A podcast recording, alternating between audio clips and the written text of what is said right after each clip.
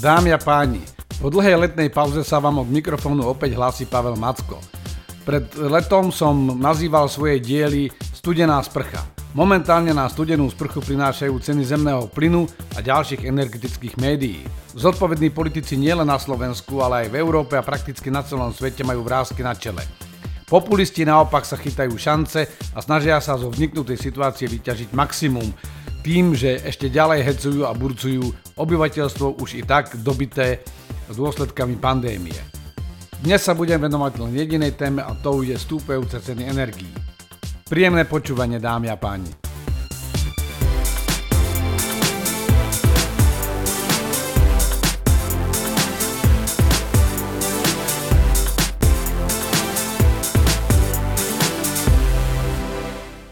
Dámy a páni, na úvod dve poznámky. Poprvé, som politika predovšetkým stratég. Určite nejdem teraz nahradiť Karla Hirmana, ktorý sa špecializuje na energetiku a energetickú politiku. Ale ako stratég musím vnímať základné strategické trendy a faktory, ktoré ovplyvňujú politické rozhodnutia z krátkodobého aj dlhodobého hľadiska. Po druhé, ako správny analytik musím brať fakty také, aké sú a snažiť sa vyvodiť z nich rozumné závery. Som len poslom zlých správ, nie ich autorom. Hovorí sa po anglicky Dochun the Messenger, alebo nestrelajte po poslovi zlých správ. Podľa slovenských médií cena benzínu prekročila historickú psychologickú hranicu 1,5 eur za liter, prudko stúpajú ceny elektriny, zemného plynu u nás aj v Európe. Opozícia na čele s predsedom Smeru hovorí o Armagedone a viní za stav vládu. Pritom už za Ficovej vlády dosiahla cena benzínu 1,54 eur za liter a koniec sveta nenastal. Robert Fico dokonca neurobil ani jedno kompenzačné opatrenie v prospech ľudí. Dnes spolu s Pelegrinim slubujú hory doly. Sú v opozícii, nemusia nič plniť, stačí slubovať a uhurovať. Europoslanec Hojsík tvrdí, že Rusko teraz používa plyn ako zbraň, Gazprom škrtí kohútiky a preto ceny plynu stúpajú. Ako to teda je? Pohľad na energetickú krízu, ako ju vidia odborníci, sa pokúsim priniesť v nasledujúcich minútach. Hoci sa u nás ešte len rozbieha tretia vlna pandémie, vo zvyšku sveta prevažne pokračuje rýchle hospodárske oživenie z predchádzajúcej pandemickej krízy. Od začiatku roka nielen stúpa ekonomická aktivita, ale prúdko rastú aj ceny energií. Najviac postihnutými sú Veľká Británia a Španielsko. Práve v momente, keď sa zdalo, že ekonomika sa konečne zotavuje, tak ceny energií ju tlačia nielen v Británii, v Európe, ale prakticky na celom svete dole. Ceny zemného plynu prudko rastú a tento cyklus sa zrýchluje práve v posledných dňoch. Od začiatku roka ceny zemného plynu narastli viac ako 6 násobne a na spotových obchodoch na burzách naďalej prudko rastú. To vytvára tlak na výrobcu aj domácnosti a hrozia im vysoké účty za energie. Je to dôležité aj preto, lebo ceny zemného plynu majú zásadný vplyv na generovanie elektrickej energie, e, prevádzku viacerých fabrík, a samozrejme vykurovanie domácností. Prudko rastúce ceny elektrickej energie robia titulky naprieč Európou a ešte naďalej zhoršujú situáciu u domácností a zákazníkov postihnutých pandémiou. Vysoké ceny elektriny podkopávajú ekonomiku spoločnosti, ktoré vyrábajú hnojivá, ocel, sklo alebo iné materiály, ktoré vyžadujú veľké množstvo elektriny. Vysoké ceny plynu ovplyvňujú aj chemický priemysel. Prudký rast cien plynu vyvoláva aj geopolitické vlny. Rusko, ktoré je najväčším dodávateľom e, plynu pre Európu, je kritizované za to, že manipuluje s cenami. Spojené štáty naopak varovali Moskvu, aby sa nesnažila využiť e, súčasné problémy s dodávkami plynu pre svoje vlastné ciele. Európska komisia s obáv pred následkami situácie vydala tzv. fact sheet alebo základný komunikačný dokument pre komunikáciu cien energií. V tomto dokumente sa snaží vysvetliť, prečo komisia sa zaoberá vôbec takouto komunikačnou stratégiou pre ceny energie, ako dlho môže táto situácia trvať, či komisia vôbec očakáva, že by členské štáty nemali dostatok plynu počas zimy a zároveň uvádza do praxe odporúčania pre tzv. toolbox alebo sadu nástrojov, ako zmierniť dopady tejto situácie. Dopady energetickej krízy sa naprieč Európou prejavujú nerovnomerne. Najviac je postihnutá Veľká Británia, potom sú to Španielsko, Portugalsko, Taliansko, o niečo menej je to Švajčiarsko a následne Slovensko. Ostatné krajiny vrátane našich najbližších susedov sú relatívne menej postihnuté v tomto štádiu. Výskumná inštitúcia The Economist Intelligence Unit nedávno zhrnula vývoj do nasledujúcich bodov. Spotrebiteľské ceny energií vstúpajú naprieč Európou v dôsledku narušenia dodávok z Norska a Ruska. Ak stúpajú ceny plynu, spotrebitelia sa bežne vrátia k uhliu. Lenže aj ceny uhlia sa takisto zvýšili na rekordné výšky a to v dôsledku dopytu z Ázie a v dôsledku zvýšených cien uhlíkových povoleniek naprieč Európskou úniou. Mimoriadne nízky objem veternej energie takisto zásadne obmedzil rozsah použiteľných obnoviteľných zdrojov energií. Vysoké ceny energií zvyšujú náklady domácnosti a na celkovej inflácii sa podielajú až 10%. To znamená, ceny energií budú hlavnou hybnou silou inflácie v nasledujúcich mesiacoch. Posledný vývoj spúšťa alarm aj ohľadom možného narušenia prechodu na obnoviteľné zdroje energie. Pokiaľ nastane útlm používania uhlia skorej, ako sa podarí dostať významné zdroje obnoviteľnej energie do prevádzky a zároveň zabezpečiť aj skladovacie kapacity, môžeme častejšie očakávať takéto prudké výkyvy cien energií a tým aj destabilizáciu celej ekonomiky. Teda prudký rast cien energií nie je výsledkom jedného faktoru alebo zlej vôle jedného hráča ako napríklad Ruska, ale je to výsledkom viacerých faktorov, teda situácie, ktorú často nazývame ako perfektná búrka. To znamená, všetky zlé okolnosti sa zišli v jednom bode a spôsobili neočakávaný a mimoriadne veľký dopad. Tieto faktory môžeme sumarizovať do štyroch takých základných okruhov. Prvým sú hospodárske faktory alebo štandardný ekonomický cyklus, druhým sú technologické faktory, tretím sú neočakávané udalosti a narušenia dodávok energetických médií a na záver sú to politické faktory. Pokiaľ ide o hospodárske faktory, treba povedať, že ceny energie boli dlhodobo stabilné a relatívne nízke a dokonca došlo k poklesu v dôsledku pandémie a tým aj poklesu dopytu. S hospodárskym oživením samozrejme prudko narastá aj dopyt po energiách. Problém je ale v tom, že produkcia a distribúcia energií je ďaleko zotrvačnejšia ako je samotné oživenie ekonomiky a teda vytvára tlak eh, na strane dopytu, na ktorý nie je ponuka schopná tak rýchlo reagovať. Veľká časť trhu s energiami je viazaná na dlhodobejšie kontrakty a len menšia časť sa stanovuje priamo na burzách v tzv. spotových obchodoch. Rýchle oživenie ekonomiky vyvolalo zvýšený dopyt, ktorý ale nebol vyrovnaný zvýšenou ponukou a dodatočné nákupy energií sa mohli realizovať len na marginálnych burzových obchodoch a to viedlo k prudkému rastu cien. Aj keď tento prudký rast nastal len v časti energetických surovín, prejavil sa v synergických efektoch prakticky do celého odvetvia. Tu sa ukazuje, že snaha o prílišnú efektivitu, to znamená veľmi tesné naviazanie ponuky a dopytu, Ehm, nevytvára dostatočnú robustnosť v systéme a ten potom nedokáže reagovať bez toho, že by prudko stúpali ceny. Druhú výraznú skupinu tvoria tzv. technologické faktory. Energetický priemysel je veľmi zotrvačný systém. Ehm, nedá sa náhle meniť výroba energie, ťažba ropy alebo zemného plynu či produkcia z obnoviteľných zdrojov. V dôsledku nižšieho dopytu počas krízy bola aj nižšia produkcia týchto energetických súrovín. E, krajiny OPEC, aby udržali cenu, tak znižovali ešte aj umelo ťažbu ropy. Lenže napríklad v Rusku práve ťažba ropy má výrazný vplyv aj na ťažbu zemného plynu, lebo častokrát je tento zemný plyn vedľajším produktom ťažby ropy. Pri útlme ťažby ropy dochádza aj k útlmu ťažby zemného plynu a zvýšiť prudko dodávky nie je také jednoduché.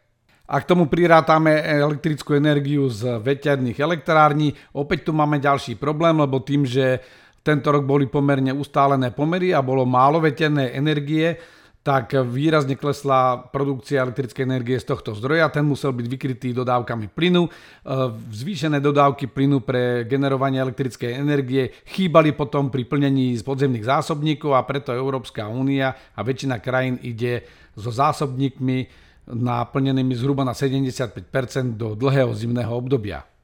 Tu sa ukazuje, že treba mať diverzitu a robustnosť e, zdrojov energie a že práve tie obnoviteľné zdroje energie sú veľmi nestále a závislé na aktuálnych klimatických a poveternostných podmienkách. Napríklad v Dánsku alebo v Nemecku táto energia tvorí až 20% celkovej potreby, tak jej výpadok má veľký dopad.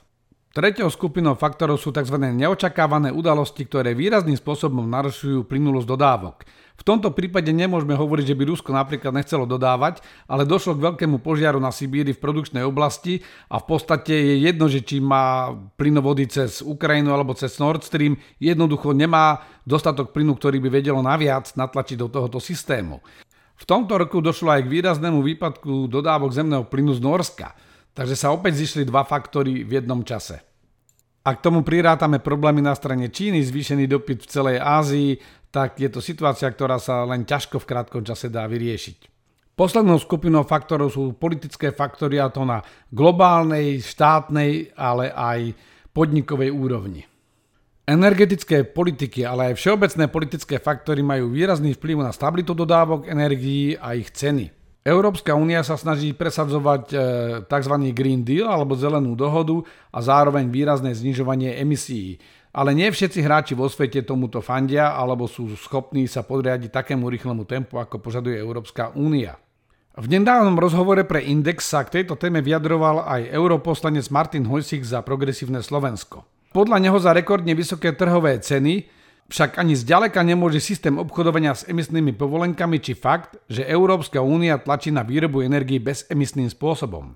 Reálneho vynika podľa neho treba hľadať inde.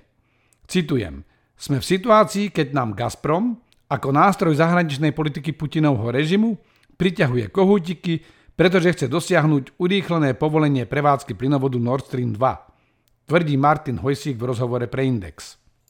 V aktuálnej situácii toto však nie je pravda. Pri rozhodovaní takto vážnych otázkach sa treba oprostiť o ideológie a snažiť sa pozerať na veci objektívne a racionálne. V skutočnosti nedošlo k nejakému úmyselnému tlmeniu dodávok Gazpromu. Naopak, Rusko možno má aj doma problém so zvýšeným dopytom po plynu, ktorý nedokáže tak rýchlo uspokojiť. Za neschopnosťou Ruska prudko zvýšiť e, dodávky plynu sú skôr už uvedené technologické faktory, ako aj havária na Sibíri. Je pravda, že Putin sa snaží využiť túto situáciu na svoje ciele, ale takisto je pravda to, že nie je pôvodcom tejto situácie. To, že sa Rusko snaží urýchlene získať povolenie na prevádzkovanie Nord Streamu 2 je pochopiteľné, rovnako ako je pochopiteľné, že sa snaží vyťažiť zo súčasne rastúcich cien energetických surovín. Export uhlovodíkov tvorí až 50% príjmov ruského štátu. Je pochopiteľné, že keď boli nízke ceny energie, tak tento trpel a naviac to bolo umocnené aj sankciami voči Ruskej federácii v dôsledku anexie Krymu. Teraz sa to snaží Putin využiť a vyťažiť maximum zo zvýšených cien uhlovodíkov. Takže aktivity Ruska síce môžu zhoršovať súčasnú situáciu, ale rozhodne nie sú pôvodcom tejto situácie. Ako som už spomínal, tzv. perfektná búrka nastane vtedy, keď sa všetky zlé okolnosti zídu v jednom bode. A to sa práve stalo. Podľa expertov môže takáto situácia a nestabilita trvať niekoľko mesiacov minimálne do apríla budúceho roku. Ale aj táto kríza jedného dňa skončí. Pre nás je dôležité si z nej zobrať správne ponaučenia. Ponúkam následovné závery. Poprvé, energetická bezpečnosť je pre Slovensko aj pre celú Európsku úniu rovnako strategicky dôležitá ako obrana a bezpečnosť krajiny alebo potravinová bezpečnosť. Treba sa na ňu pozerať ako na strategickú záležitosť, ktorá sa nedá vyriešiť krátkodovými, rýchlymi krokmi. Po druhé, je nespochybniteľné, že dochádza ku klimatickej zmene a že aj človek svojou činnosťou k nej prispieva. Preto je dôležité regulovať aj spotrebu energií a hľadať alternatívne zdroje.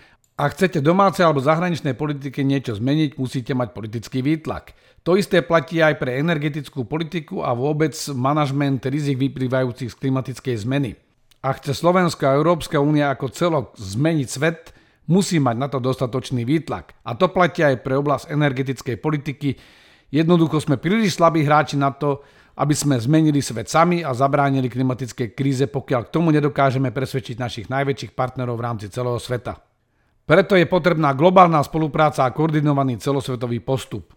I z prvej línii ako dobrý príklad je v poriadku, ale bez koordinácie a spolupráce s ostatnými je to málo účinné. Po tretie, každá politika musí byť sprevádzaná aj účinnou stratégiou. Ak chceme dosiahnuť zníženie emisí, musíme prejsť na nové energetické zdroje. Ak chceme stabilitu v ekonomike, musíme dosiahnuť aj stabilitu energetického sektoru. Stabilitu môžeme dosiahnuť len tak, že máme rovnováhu medzi ponukou a dopytom. Sú len dve možnosti.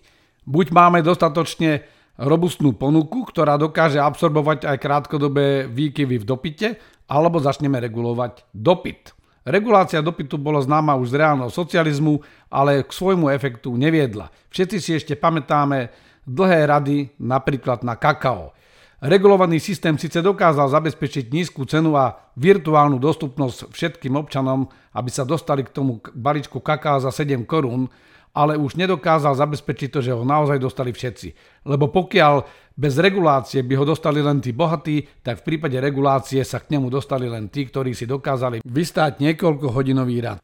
Po štvrté, Slovensko je veľmi zraniteľné.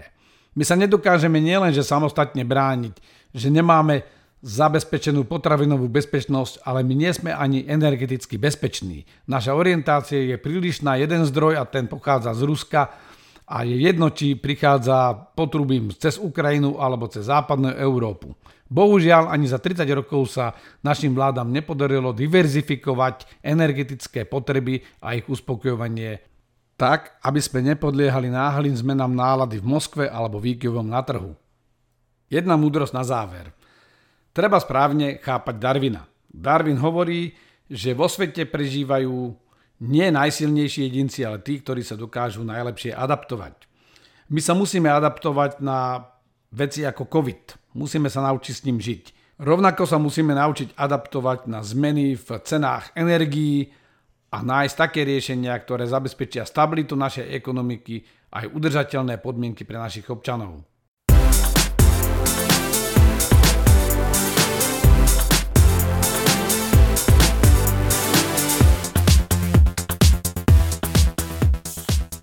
A to už je pre dnešok všetko. Od mikrofónu vás zdraví Pavel Macko a teší sa na stretnutie na budúce.